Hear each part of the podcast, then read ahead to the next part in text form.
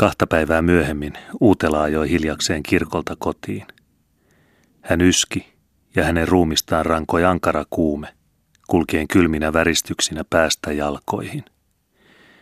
Mutta hänen silmänsä säteilivät niin kuin ennen muinen. Se säteily syttyi sinä hetkenä, jolloin hän lapsen siunasi. Suuri sunnuntai-rauha laskeusi hänen sieluunsa, eikä enää järkkynyt.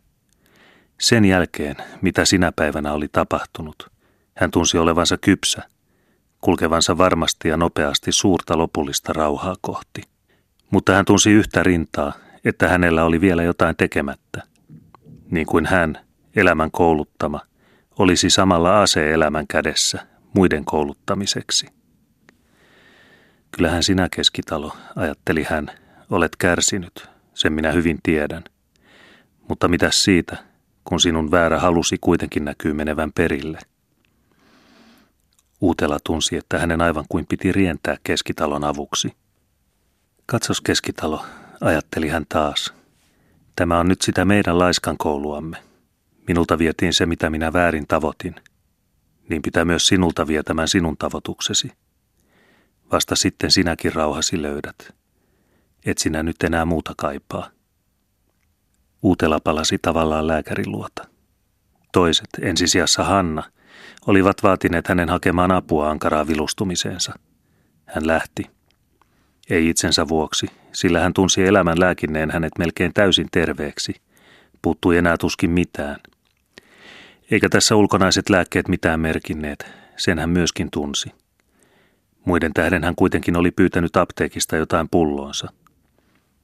Mutta lääkettä hän todella tahtoi tältä matkaltaan tuoda, muiden terveydeksi. Se lääke oli hänellä nyt taskussa. Hän oli sen vaikutuksesta varma, ja kun hän nyt ajeli hiljalleen yksinäistä metsätietä, niin hän vielä muistissaan kertasi, mistä aineesta se oli valmistettu. Ilmoitan viimeisen tahtoni olevan, että omistamani hovin tila minun kuolemani jälkeen lankeaa vaimolleni Manta Kustaan tytär Uutelalle sekä ainoalle lapsellemme Kustaa Juhanpojalle, lainmukaisesti puolet kummallekin. Se on oikeus ja kohtuus, ajatteli hän sillä keskitalo meni juuri tarkoin heidän velkoihinsa, niin ettei heillä ollut tässä mitään osaa. Sinä keskitalon kustaa, tarkoitit suvullesi perintöä toisen omaisuudesta. Nyt tuli tienohesta vieras periä, joka vie kaikki, että ymmärtäisit kuinka kipeästi elämän täytyy meitä opettaa. Mutta koska poikamme perintöosa, jos olisi kiinnitetty suureen taloon, jonka tulevan hoidon laadusta ei kukaan tiedä, voisi ennen hänen lailliseksi tuloansa vähentyä taikka hukkaantua, niin minä, hänen isänsä, määrään, että talo on heti minun kuolemani jälkeen muutettava rahaksi ja hänen osansa talletettava pankkiin, josta juokseva korko on antava hänelle murheettoman elatuksen. Tämä voipi sinusta keskitalo tuntua ankaralta, ajatteli hän taas. Mutta niin on tehtävä. Väärin kurkotetusta on sydän irrotettava – ja minä tiedän, että teidän kaikkien mielenne halaa Hämeeseen. Väkisin te tänne tulitte. Nyt pääsette, eikä kellään ole mitään sanomista, sillä paperissa seisoo, kuolevan omana viimeisenä sanana, että hän on minun poikani. Kolmanneksi kaikki irtain omaisuus ja rahat lankeavat vaimolleni ja pojalleni lain mukaisesti – paitsi ne 7000 markkaa, jotka olen tallettanut Hämeenlinnan säästöpankkiin sisareni Karoliina Hetan tyttären nimelle, ja jotka kuolemani jälkeen ovat jaettavat seuraavasti. Apelleni kustaa keskitalolle ja hänen vaimollensa tuhat markkaa kummallekin. Heidän lapsillensa Vihtorille, Kallelle, Hannalle ja Helgalle tuhat markkaa kullekin – sekä yllämainitulle sisarelleni Karoliina Hetan tyttärelle tuhat markkaa. Pankkikirja löytyy minun seinäkaapistani. Nyt mahdat keskitalo ymmärtää, ettei minulla mitään kaunaa ole, vaan että minä olen tahtonut kaikki hyvin asettaa. Hannalle minä olisin tahtonut antaa kaksinkertaisen osan. Mutta koska tätä oli juuri tuhat markkaa miestä kohti, niin minun täytyy ymmärtää se Jumalan viittaukseksi, että sydämen hyvyyttä ei sovi rahalla palkita. Hän ajoi pitkän matkaa hiljaa katsellen ympärillään seisovaa kesäistä luontoa ja ikään kuin kysellen, mitä sekin näistä hänen toimenpiteistään arveli. Kyllä tämän pitäisi olla oikein, sekä Jumalan että ihmisten edessä, päätti hän. Hän ajatteli edelleen, kuinka hän sitten kuolin hetkellään antaa testamentin mantalle. Älä katso ennen kuin minä olen pesty, puettu ja laudalle oikaistu. Sitten lue. Ja hän ajatteli yhä eteenpäin, sitä hetkeä, jolloin hänen testamenttinsa vihdoin luetaan. Hän oli näkevinään kaikki ilmielävänä edessään. Kuinka koko perheen väki istuu hiljaa salissa, ovi avoinna kamariin, jossa hän, Uutela, lepää laudallaan.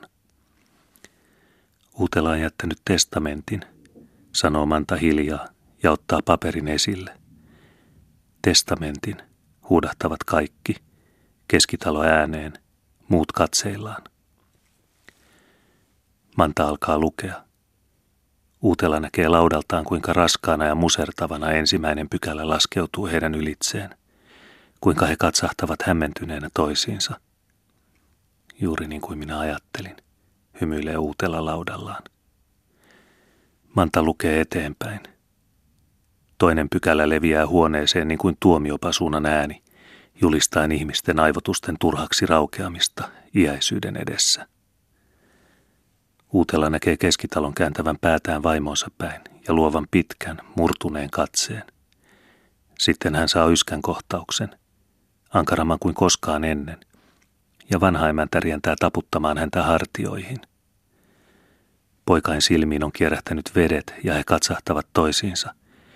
Eikö uutella meitä ja meidän yhteisiä työpuuhiamme ensinkään muistanut? Uutelan tulee paha olla, kun hän tämän näkee. Nyt sopisi jatkaa manta. Nyökäyttää hän laudaltaan, tuntien omissakin silmänurkissaan kyyneleet. Manta lukee kolmannen pykälän. Keskitalokin koettaa pidättää yskäänsä voidakseen kuulla. Kun se on lopussa, niin Uutelasta näyttää niin kuin tuomioyö nyt olisi ohi ja maa tuhkana, mutta sijalla hämöttäisi uusi maailma iäisyyden vaalenevassa kajastuksessa. Kaikki katsahtavat toisiinsa, ja hän näkee, kuinka heidän silmiinsä syttyy suuri, hiljainen rauha. Juuri niin kuin minä ajattelin, hymyilee uutella laudallaan. He istuvat pitkän aikaa ääneti, kenenkään puhumatta sanaakaan. Silloin Helka nousee lapsellisen iloisena ja melkein juoksee keskitalon ja vanhan emännän luo. Mehän pääsemme nyt Hämeeseen, huudahtaa hän.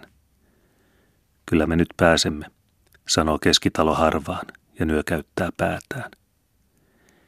Siitä me saamme uutelaa kiittää, lisää vanha emäntä, pyyhkien kyyneleitä silmistään mutta keskitalo nousee ja tulee kamarin ovelle. Hän katsoo kauan laudalla lepäävää uutelaa, nyökäyttää sitten päätään. Kyllä sinä uutela kaikki hyvin teit. Nyt minäkin vasta Jumalan tunnen, ettei se ole raamatun lauseessa, vaan elämässä. Hevonen kulki hitaasti pitkää vastamäkeä. Uutela tunsi kuumeen karmiva jokaista jäsentään, pingottavan, kylmäävän, ja jäykistävän. Hän yskähti. Siellä rinnassa se vasta työtään teki, takoi ja liehtoi palkeitaan kuin suitsuavassa pajassa. Kunhan nyt vain pääsisin kotiin, ajatteli hän. Sitten on kaikki valmista.